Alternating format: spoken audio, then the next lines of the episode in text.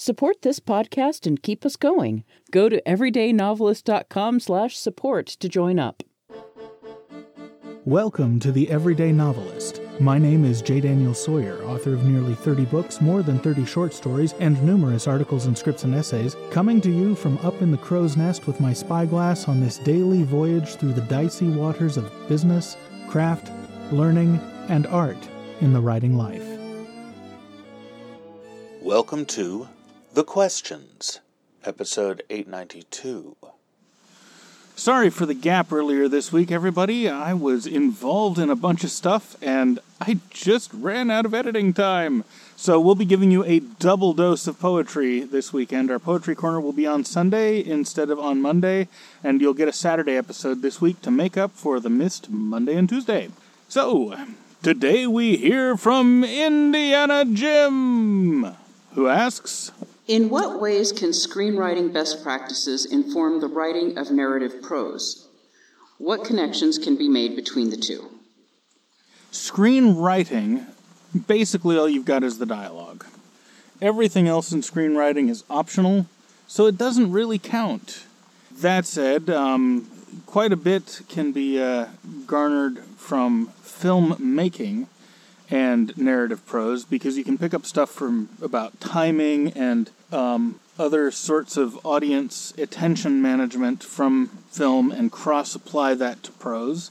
We talk a lot about that stuff in our film commentary series, which those of you who support us at the $5 level or more get access to film commentary every month. This month is My Cousin Vinny, and next month will be The Maltese Falcon.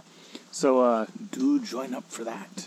But uh, when it comes simply to screenwriting, a lot of it has to do with giving unique voice to characters with speech patterns and whatnot.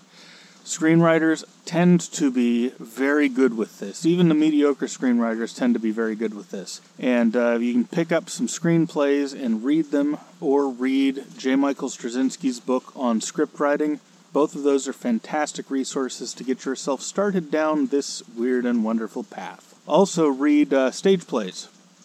Stage plays tend to have more direction and characterization in them than screenplays, and you can learn quite a lot from stage plays as well. Again, it's the textural details are slightly different. For screenplays, one of the best in the world to study is William Golden, G O L D I N, and in uh, who wrote The Princess Bride, among other things. Was it Golden or Goldman? I can't remember. I think it's Goldman. Ms. Goldman. And in stage plays, you can look at the works of uh, David Mamet and Neil Simon. Both of them are fantastic at uh, really efficient, really good storytelling using the limitations of those mediums.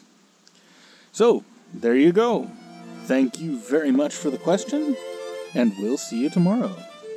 The Everyday Novelist is written by J. Daniel Sawyer and presented by J. Daniel Sawyer and Kitty McKeon and is produced by Artistic Whispers Productions Incorporated. The text is copyright 2021 J. Daniel Sawyer and the production is copyright 2021 Artistic Whispers Productions Incorporated. This podcast is released under a Creative Commons Attribution Non-Commercial No Derivatives license and all other rights are reserved to their respective owners. Join the conversation. Submit a question, leave a comment, or a creative death threat. Or find me at jdsawyeronminds.com or hit me at feedback at jdsawyer.net. We can't do it without you.